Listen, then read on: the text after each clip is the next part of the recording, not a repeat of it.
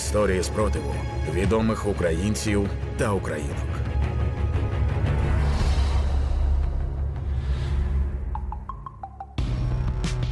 Вітаю! Я Лена Чеченіна, і ви слухаєте подкаст Опір на громадському радіо. Цього музиканта і його гурт часто запрошували грати на весіллях усе через веселий репертуар. З цими ж піснями він їздить до військових, співає їм про оленів та Сережине пірожино. На війні каже, потрібна не журбинка, а щось радісне та з мотивацією. Віктор Бронюк, лідер гурту Тік, почесний громадянин Вінниці. У цьому ж місці входить до складу тероборони, де відповідає за логістику та комунікації. Час від часу приїздить до столиці, де ми і зустрілися в одному із ресторанів, який відвідувачі вже традиційно прийшли не лише пообідати, а й підзарядити гаджети та попрацювати. Музикант розповів про свої помилки на початку волонтерської роботи, як вона змінилася за 9 років, коли почав цікавитися зброєю і до чого досі не може звикнути. Опір.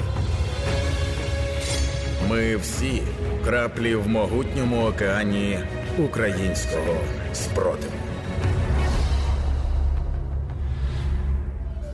А там олені, олені, не бриті і не голені, дивні Я коли почала там дізнаватись про, про ваше звання е, по- по- почесного вінничанин, це називається почесний громадянин. громадянин Вінниці. Так я коли зайшла, подивилась список інших почесних вінничан, я здивувалась, тому що там був Юрій Гагарін. Откуда не возьмісь. Можете пояснити, а при, при чому тут Юрій Ну, Гагарін мене, до Вінниці? е, Там, коли це жартували, коли мені, мені давали подібний, ну, коли мені вручили це звання.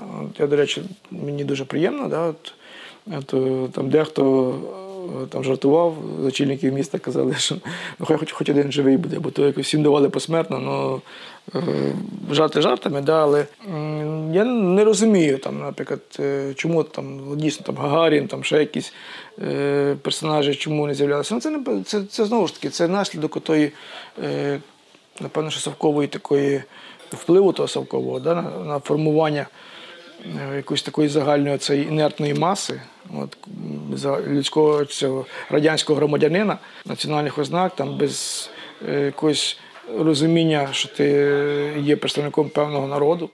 Ви часто говорите про те, що треба піднімати бойовий дух. Ну і ми говоримо і про військових, і про цивільних. В який саме спосіб це Ну, можна я на сьогоднішній день е, сам є солдатом Збройних сил України. От, е, е, проходжу службу, військову службу в командуванні Сил територіальної оборони в місті Вінниці.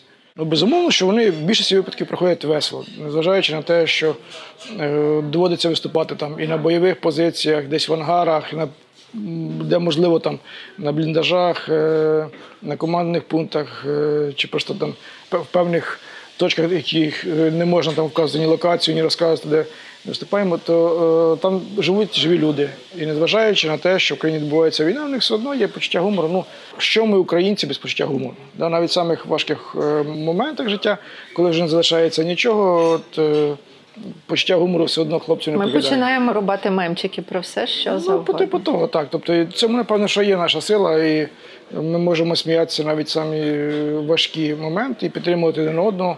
Це було ще до повномасштабного вторгнення. Ми працювали, мали концерт на, пів... на сході України і паралельно вирішили приїхати по передових позиціях. І одного з наших учасників колективу була алергія на амброзію. Ну, і тут така картина, значить, стоїть кум, розказує, каже, я дивлюся, та це плаче трубач. Ну, ну, думаю, може підійшло, може так взяло, там за- зачепило розповідь. Так само хлопці, бійці стоять, думаю, та це за- за- зачепило. А потім вже після того всього я, я вже так е, зробив акцент, кажу, ну людина алергія, вибачайте, не блін. Ми думали, що так емоційно не вистояв. Розкажіть про концерти, тому що цікаво, я от ви туди приїжджаєте, ви кажете в бліндажах. В який це взагалі, взагалі має вигляд? Для того, щоб поїхати на передову, це має бути відповідні документи.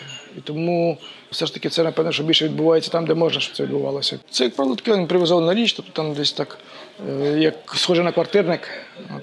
Коли дуже близько один до одного, от е, більше нагадує, напевно, що концерт по замовленню, тому що е, присутнє живе спілкування, там між піснями десь щось е, розказуємо якісь цікаві історії, деколи виглядає так, а можете тут заспівати? А мене там жінка Свята, можете Свята? Там, от. А я Сережа, можете Сережне пірожне? Давайте про москалів, про оленів там, чи якась така річ. Розкажіть, що саме військові хочуть е, чути, тому що я дуже часто від багатьох своїх знайомих військових е, чула прохання, що перестаньте там кидати нам в коментарі оці малільщиці, оці плакальщиці. Не потрібно писати Хай Бог вас береже в таких кількостях. Нам потрібно щось інше. Нам не потрібно ці шмарклі. Я погоджуюсь повністю. Я ще з 14 року я казав, що ну, там, коли ти постійно людині говориш про те, тільки, тільки залишайся живим, повернись живим, там, чи якась річ, е, я не про фонд зараз. Да, е, то виходить, що ти якби натякаєш на те, що постійно що, що він от може померти. Тобто, в моєму розумінні, е, да, війна це страшна річ, да, війна це втрати, але е, ми, от, наприклад, намагаємося в своїй творчості мотивувати те, заради чого варто жити. Да, от, наприклад, там такі пісні там як Любити Україну там, чи історія, там, да, коли є якби мотиваційна така річ, що мирне небо, сонце, квіти, немає війни, посміхаються діти. Ось тобі відповідь і слава на Путіна, ти сьогодні здобуваєш щасливе майбутнє. Е, Це ті речі, які е, в якійсь мірі, можливо, там дають відповідь на те, для чого це все. І якщо ми сьогодні не зробимо висновки е, з цієї війни, прийде пару років, там, можливо, років 10 і більше. І, на жаль, наші діти знову будуть бігти з автоматами. Тобто ми маємо сьогодні в голові перебудувати все. От, і тому ми намагаємось там деколи там. Можливо, такі напівжартівливій формі, сатиричній формі, да, там щось десь до чогось підвести. Опір. Їх знають усі. Вони хочуть лише перемоги. Ви слухаєте подкаст Опір на громадському радіо. Наш гість, лідер гурту Тік Віктор Бронюк. За період ось цей після повномасштабного вторгнення саме про концерти. Що вам найбільше запам'яталось і де це було, якщо ви можете це сказати? Там, ну від собі. Ти, наприклад, приїжджаєш підрозділ, домовилися про те, що там чи то якась річниця підрозділу, там ще щось. Ну і от, на жаль, бувають такі випадки, що ми приїжджаємо, там, да, от, е, тут йде е, якраз е, інформація, поступає, що хтось із підрозділу загинув, на жаль. І ну, ну, важко працювати в таких моментах. Ти розумієш, да, що сьогодні от, е, ці от хлопці вони втратили бойового побратима. Ми, як правило, спілкуємося з командиром, ми говоримо, він каже, ну, ми зробимо хвилину мовчання, ми згадаємо гарним словом. Але життя продовжується. Для нас дуже важливо, що ви сьогодні приїхали, і ми хочемо якось так. Там, можливо, ми вже там в якійсь мірі не, не робимо такий занадто вже веселий акцент в нашому концерті, да? але тим не менше, я скажу, не, не завжди теж легко виходити на сцену.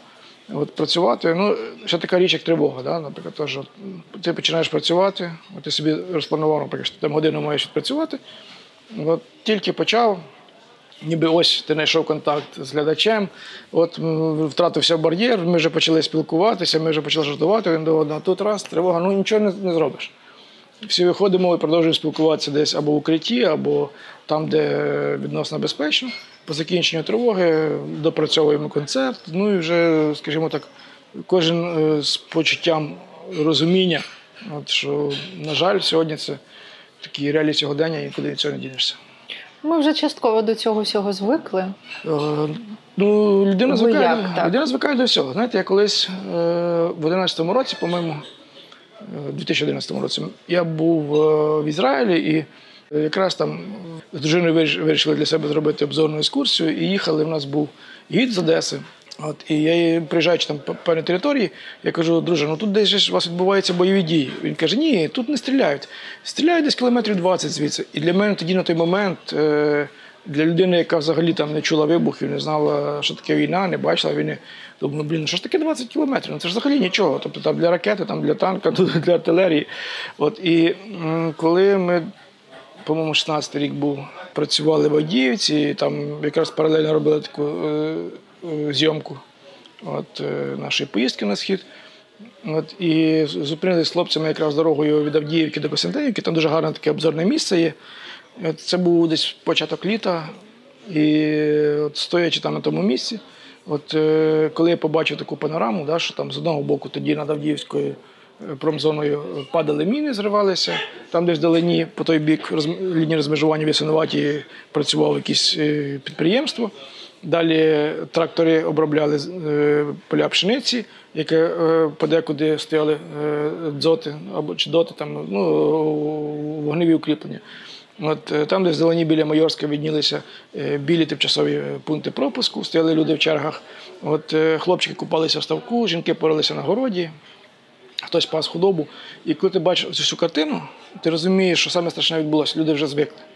Та сама історія, на жаль, відбувається і сьогодні. Да? Тобто, в перші дні, в перші тижні війни всі були неймовірно налякані, тому що ну, масштаби вторгнення вони були вражаючі. Якщо в 2014 році війна доторкнулася до досить е, малої кількості населення України.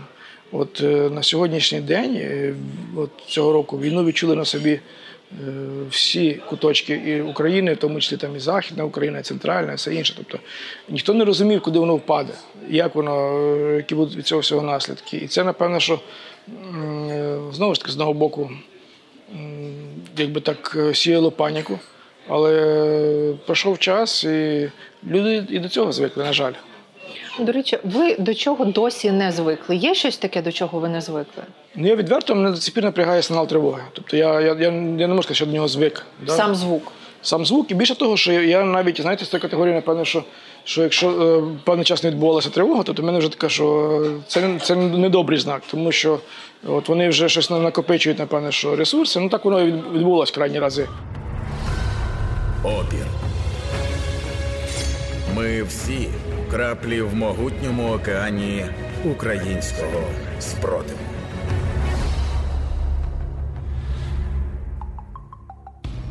Ви слухаєте подкаст Опір на громадському радіо. Наш гість, лідер гурту Тік Віктор Бронюк. Десь за декілька днів до війни я от зібрав свою родину на кухні, дітей, дружину. Кажу, друзі, давайте поговоримо вслух про те, що відбудеться на, ну, буквально за декілька днів. Ну, якби діти почали плакати, я кажу, дід, ну, особливо донька. Ну, якраз в підлітковому такому віці, в мене доньці 14 років, е, сину 12 років. От. І безумовно, що вони вже якраз в тому часі, і в тому віці, коли вони вже усвідомлюють про можливість втрат. Ми проговорили, що кожен з нас буде робити, от, е, що робити, коли не буде інтернету, як тримати зв'язок, як себе поводити. Якісь такі речі, е, ніби здавалося на перший погляд, е, не дуже приємні, да, але ну, я вирішив про це з ними поговорити. І тому, коли от відбулося повномасштабне вторгнення, ми прокинулися з дружиною десь в 5 годині, позвонив мені кум з Києва. От, каже, кум, ну нас бомблять. І ми вже залізли в телефон і вже почали дивитися в онлайні, що відбувається. Напевно, що як більшість громадян, я до кінця не вірю, е, що це може відбутися.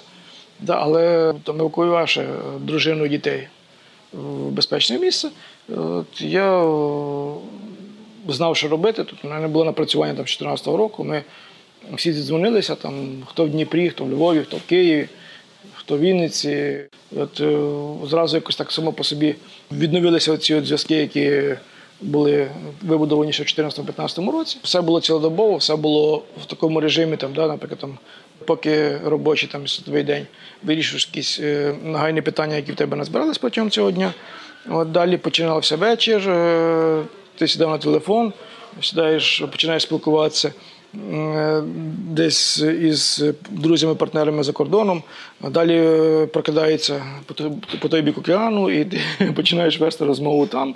От, е, але дуже класно. Я, я кажу, що я вкотре дуже тішився от якраз з мобілізації нашого народу. От, е, відверто москалі на це не розраховували. Вони все міряли по своїм міркам. Якщо не помиляюсь, у вас будинок в Болгарії, правильно? От ви кажете. Ні, у нас не будинок, у нас апартаменти. Ми придбали ще в 2013 році собі. І ви туди вивезли дружину і дітей. Скажіть, як по-перше, чому ви прийняли таке рішення? Ні, я не вивіз їх. Тобто на момент, я вам скажу зараз, як було. От я вже е, розповідав, що е, за декілька днів до війни, от ми зібралися, ми проговорили е, якраз е, оцю карту дій, що, що має робити. Якби я пояснив дружині, що я їх вивожу до найближчого кордону. В нашому випадку це Молдова, тому що це 150 кілометрів від Вінниці. Далі кажу, ви там вже неважливо як, але ви собі їдете на запасний аеродром. Але вони вже повернулись чи вони досі там? На сьогоднішній день сім'я моя в Вінниці. От вони приїхали на початок навчального року. Діти сьогодні відвідують школу, от офлайн. От, ну, вони дуже хотіли повернутися в Україну, і я розумію їх в якійсь мірі. Е, З іншої сторони, я вважаю, що вони мають все одно соціалізуватися, вони мають спілкуватися своїми однолітками, тому що ми до кінця не розуміємо, що нам вилиються всі ці онлайни і всі ці таке, скажімо так, імітація навчального процесу. Зараз нам вимкнули трішки світло. Е, Розкажіть, як ви готувались до цих всіх блекаутів, до цього всього? Які у вас е, ну, от побутові? Чи у вас є генератор вдома? Мене дружина деколи е, ну, так е, напівжартома каже, що ви всі історики параноїки. От, я був готовий, ну, якби готувався до цього всього, ще починаючи з 13-го року. Якщо ми говоримо про те, що я абсолютно холодний був там до зброї, я ніколи не цікавило полювання. Там, от, і десь е, в 13-му році мені подарували спочатку там, е, е, пістолет, звичайний для відстрілення гумових набоїв. Ну, правда, офіційно все якби зроблений документ. Я зрозумів так. Якщо мені подарували, мені треба напевно навчатися. Я е, отримав навчання і одного разу прийшов в магазин зброї. Е, це був який це був рік. 13 напевно, що я купував набої і привезли якраз карабіни мисливські, автомати Калашников. Я не знаю чому, але я його купив. Тобто, в мене на початок війни я був повністю озброєний. В мене е, така ж історія, в мене був куплений генератор. От, е, в мене були системи забезпечення повністю автономно, е, автономно життєзабезпечення. Опір. Їх знають усі. Вони хочуть лише перемоги. Ви слухаєте подкаст Опір на громадському радіо. Наш гість, лідер гурту Тік Віктор Бронюк. Якщо згадати 24 число і початок власне війни 2014, чим відрізняється саме от, логістичне питання, питання волонтерства, доставка всього і комунікації? Тому що на початку війни очевидно, що взагалі був хаос і нічого не було зрозуміло. А що було 24 числа? Я розумію, що ваші напрацювання потім уже якось далися Ну, ознаки, але на самому початку була якесь відчуття паніки, о Боже, о Боже, що робити, і Досі- скільки воно тривало? розумієте? Коли ми, наприклад, там е, в 2014 році, коли вперше там наших там знайомих тоді заблокували в Луганському аеропорту, ну, тоді ще літали літаки, скидали там е, вантажі е, з парашутів, і ми реально ми не знали взагалі, як ці вантажі доставляти, що туди передавати. Коли там формували там вантаж із трьохлітрових банок з консервацією, їх скидали з літака, воно все розбивалося. От, і е, не було розуміння, да, там, от, що, що потрібно там. От, і коли я вам скажу так, що в якийсь момент я пам'ятаю, коли е, приносили дитячі малюнки, там е, коробку листів, я казав, що давайте ми краще поставимо е, ящик тушонки, а потім, там, після пару поїздок туди, я зрозумів, що дитячі малюнки, дитячі ці мотиваційні листи, вони більш куди важливі за ящик тушонки. Да, там, коли ми говоримо про те, що Ну, коли ти приїжджаєш на фронт, і ти розумієш, що хлопцям реально немає на чому пересуватися. Я вже не кажу воювати, просто елементарно там підвести боєприпас там, чи ну, ну, це. От. Я, наприклад, у 2014 році в мене був Mercedes е, GL, тобто е, машина представницького класу. Я собі подумав, що якщо москалі дійдуть до нас, то вона мені точно буде не потрібна. Я його продав, е, купив декілька джипів і передав їх хлопцям на фронт. Я тоді взагалі про це якось мені навіть було соромно говорити. Тобто, ну я вважаю, що ну, про такі речі я не очікував, що такий взагалі жахливий стан в державі з озброєнням на той момент. Ну, Збройних сил не було. Так само я вже 24 числа. Тобто Ми була оця лінія, та можливо, там вже певний час воно все було в сплячому режимі, бо тому що ну, не було потреби, да, відверто. Але всі ті люди, які були пліч-опліч 2014 року, вони знов стали в стрій. От, можливо, там хтось в іншій іпостасі, да, хтось там, можливо, вимушено мав вивезти батьків там, чи дітей, дружин за кордон. От, мало того, от, е, у нас ще була інша історія. Тобто Вінниця стала таким транспортним коридором е, по руху громадян сходу на захід, заходу на схід, там і з півночі на південь, ну, якось так. І періодично, якраз в ці перші місяці, от, е, як, якось ми так е, підтролював тепер вже народний депутат, мій друг Василь Ярославович Вірасюк, який в мене теж зупинявся там, їдучи в свій округ. Тому що ну, на дорогу тратилося, якщо там раніше там з Дніпра до Вінниці можна було їхати там, ну, 7-8 годин, от люди їхали по 27 по 24 години добу їхали. Уявляєте? Така ж історія з Києва до Франківська. От е, можна було їхати 1.30 так само. От, і в мене так що була перевалочна база. Бувало таке, що одну ніч в мене ночувало майже 25 чоловік в будинку. Ну, у вас будинок свій, хоча б у вас не квартира. ну, У мене але так є можливість, там, що будинок і при будинку, ну, територія там о, споруди, типу там літні кухні, альтанки, тобто де можна було да, це там не було там luxury е, можливість, але там був теплий чай, там було щось перекусити, там був е, теплий душ. Е, е, Для той час для людей це дуже класно було. То От якраз Василь Ярославович каже, ти ж можеш на Booking у реєструватися, тому, що ну, я вважаю, що такі часи це знову ж про те, про людяність да, українську. Коли там тобі телефонують твої друзі, там, волонтери, знайомі, кого ти знаєш, от вони кажуть, ну їде, наприклад, там вісім чоловік, другу добу в дорозі, е, треба переночувати, помитися, щось поїсти гарячого. І, От, розуміємо, що важко, чи можеш? Да, можемо. Ну, кажу, така така історія. Да, все, все, всі дякували. Все. От, бувало, таке траплялося, що там такі дзвінки, там я, там від того, то від того. Коротше, е, деньги не вопрос, знайди мені нормальне житло. І коли там людині пояснюєш, що ну, нема, все забито, ну ти неправильно поняв. Тобто, деньги взагалі не вопрос. От, е, я в якийсь момент навіть е, давав просто телефони соціальної служби, там, де в школах розміщували. Ну, Можете пригадати найбільш, ну я не знаю, драматичні чи найбільш яскраві для вас події впродовж цих місяців після вторгнення? Що вас найбільше вразило емоційно? Негативно, напевно, що це той день ми привезли якраз сюди в, Київ е, в Національну поліцію декілька автомобілів. От якраз там друзі мої е, з Національної поліції, вони тільки повернулися з щойно звільнених міст, тоді з Бучі, з Гостомеля. От, і вони показували ті фотографії, які ще не були тоді в широкому загалі. Там декілька з них навіть з етичних причин, я розумію, їх просто не опублікували. От, і я навіть е, я не знав, як реагувати. Тому що те, що я побачив, ну це взагалі було, це, це не людське було. І якось виправдати там, чи якось, не, не кажу там виправдати, але якось, е, щоб хоча б піддати якісь логіці їхні вчинки, там, чи, ну, їх просто цієї логіки не було. Тому що це щось було аморальне, це щось було таке взагалі атипове навіть не тільки для людей, а для живих істот взагалі. От е, це, напевно, те, що вразило. От, е, дуже сильно вразило, те, що тримає до сьогоднішнього дня. Дехто сьогодні там е, починає говорити, що як можна там заборонити велику руську культуру там, чи щось інше. Вибачте, а нахрена культура потрібна, якщо вона до такого приводить? Наша вона? Да? Тобто, виходить, що вони сьогодні там всі, е, кожен собі шукав Радіона Раскольникова, да, там, по Достоєвському, чи в якийсь момент історії Достоєвського почав себе вважати над людиною, з якого права? Може, це все-таки краще подивитися на якусь е, культуру європейську, більше приділити увагу, чи свою національну, зрештою, вивчити. Це порада від Віктора Бронюка, лідера гурту Тік, який нині служить у Вінницькій теробороні. Він був гостем подкасту Опір на громадському радіо. Мене звати Лена Чеченіна. Слухайте і читайте наш проєкт на сайті громадське.радіо, а повну версію розмови шукайте на Ютубі. Опір.